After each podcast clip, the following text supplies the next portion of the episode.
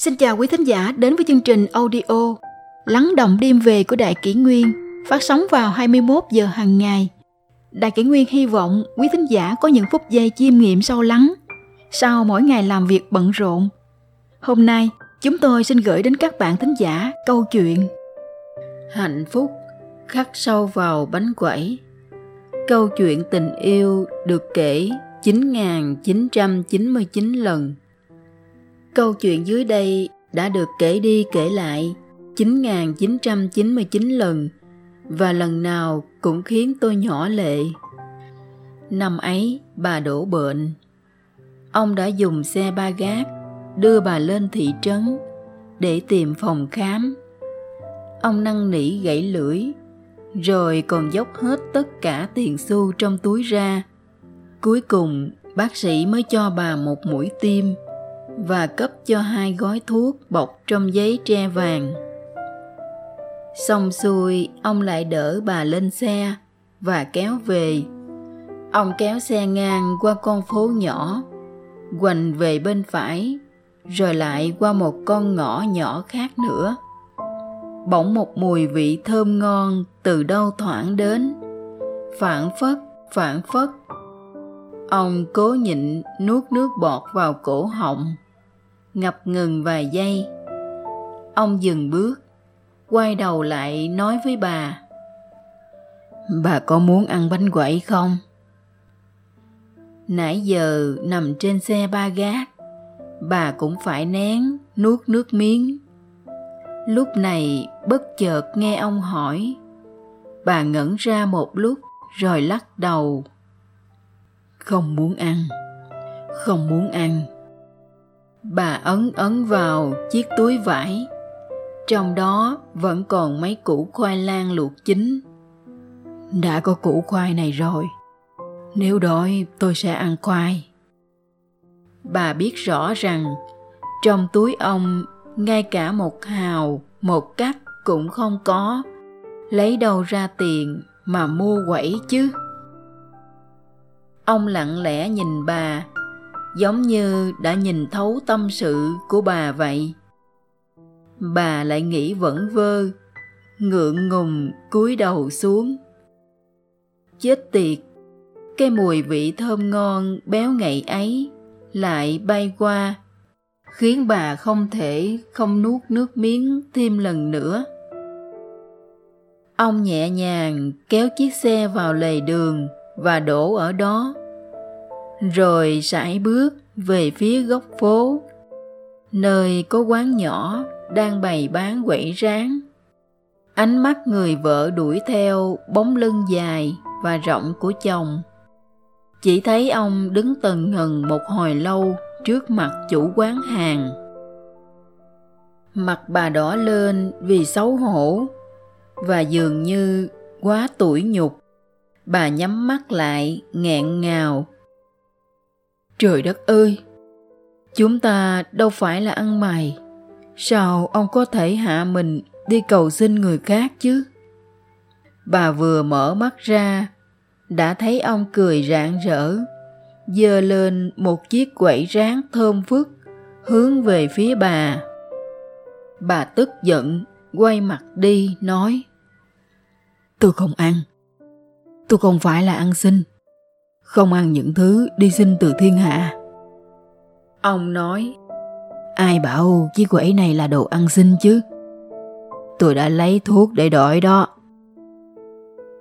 Bà ngạc nhiên, đổi bằng thuốc sao? Thế khi ông muốn hút thuốc thì làm thế nào? Ông đã hút thuốc nhiều năm trời. Người ta nói, người là sắt, cơm là thép.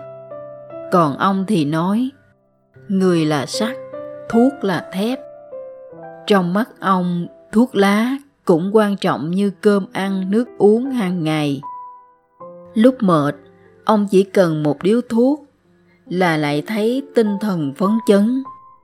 Còn lúc đói, ông cũng chỉ cần một điếu thuốc là lại thấy trong bụng no đầy. Thuốc lá của ông là thứ thuốc tự làm từ chính cây trồng trong vườn nhà. Lá thuốc được cắt thành sợi nhỏ, phơi khô dưới nắng đóng vào từng túi bóng nhỏ, rồi lại cất vào trong bao. Khi muốn hút thuốc, ông chỉ cần lấy một nhúm nhỏ cho vào giấy rồi cuộn thành chiếc loa tròn. Ông cười.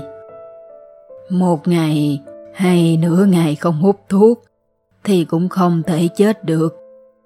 Còn nếu thèm thuốc không chịu nổi, tôi chỉ cần hái chiếc lá khô ven đường, vò vụn lại, rồi vê thành cái loa, cuộn vào trong mẫu giấy là có thể hút được. Vừa nói, ông vừa đưa chiếc quẩy cho bà. Bà ăn đi, ăn nhanh kẻo nguội, vẫn còn mềm và thơm phức đây này.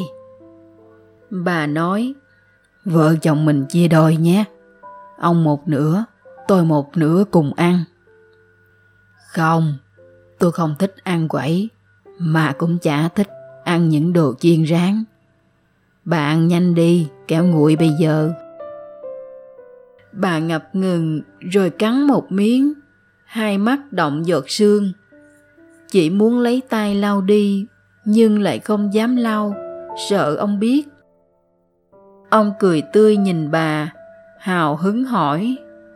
Thế nào? Có thơm không? Có ngọt không? Bà buộc miệng nói. Đắng, đắng lắm. Ông suýt chút nữa thì nhảy dựng lên. Đắng, sao có thể đắng được chứ? Tôi đã bảo họ lấy cho chiếc quẩy mềm nhất, thơm nhất và ngọt nhất cơ mà.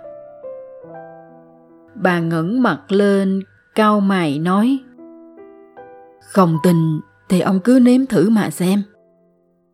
Bà cố hết sức, bẻ đôi chiếc quẩy, rồi đút vào miệng ông.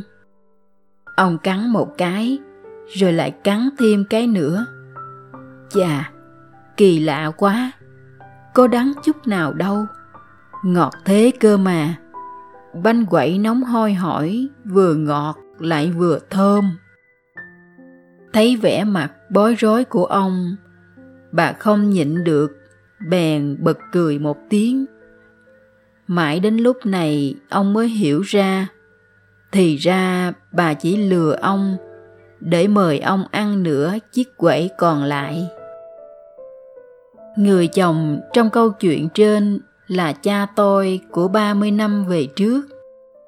Còn người vợ là mẹ tôi, cũng của 30 năm về trước. Câu chuyện này đã được kể đi kể lại. Cha đã kể cho tôi 9.999 lần. Mẹ cũng kể cho tôi 9.999 lần. Nhưng phiên bản của cha và mẹ lại có đôi chút khác biệt. Cha luôn bỏ qua chi tiết lấy món thuốc lá mà ông yêu thích nhất để đổi lấy chiếc quẩy rán và liên tục nhấn mạnh vào việc mẹ đánh lừa để mời ông ăn.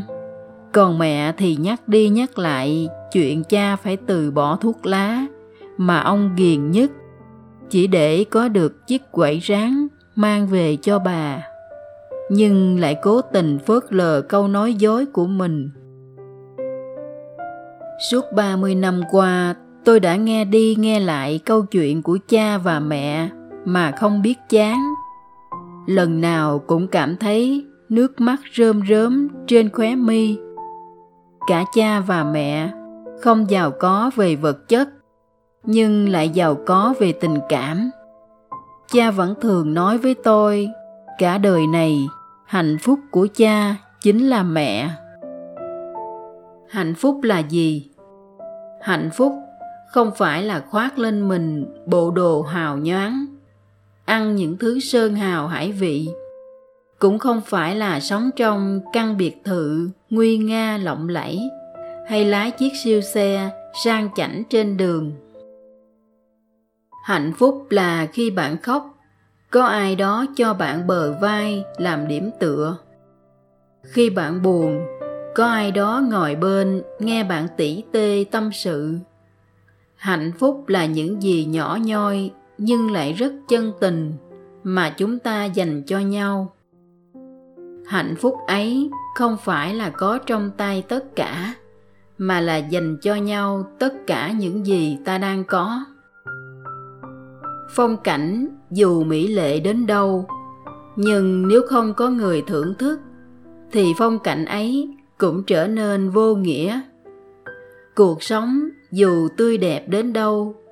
Nhưng nếu không có người cùng chia sẻ, thì cuộc sống ấy cũng trở thành ảm đạm. Vật chất không cần phải quá xa hoa, tình yêu cũng không cần phải quá lãng mạn. Chỉ cần tay trái luôn nắm lấy tay phải, anh luôn ở bên em, chúng ta không bao giờ rời xa, cũng không bao giờ thay đổi tiền bạc chỉ đem đến sự thỏa mãn về vật chất, nhưng tình yêu mới mang đến sự thỏa mãn về tinh thần. Tình yêu chân thành là thứ hạnh phúc không cần tiền để mua, cũng không cần thời gian để đánh đổi. Hạnh phúc rất đơn giản, đó là một bàn tay ấm áp, một bờ vai vững vàng và một trái tim son sắt đến cuối cuộc đời.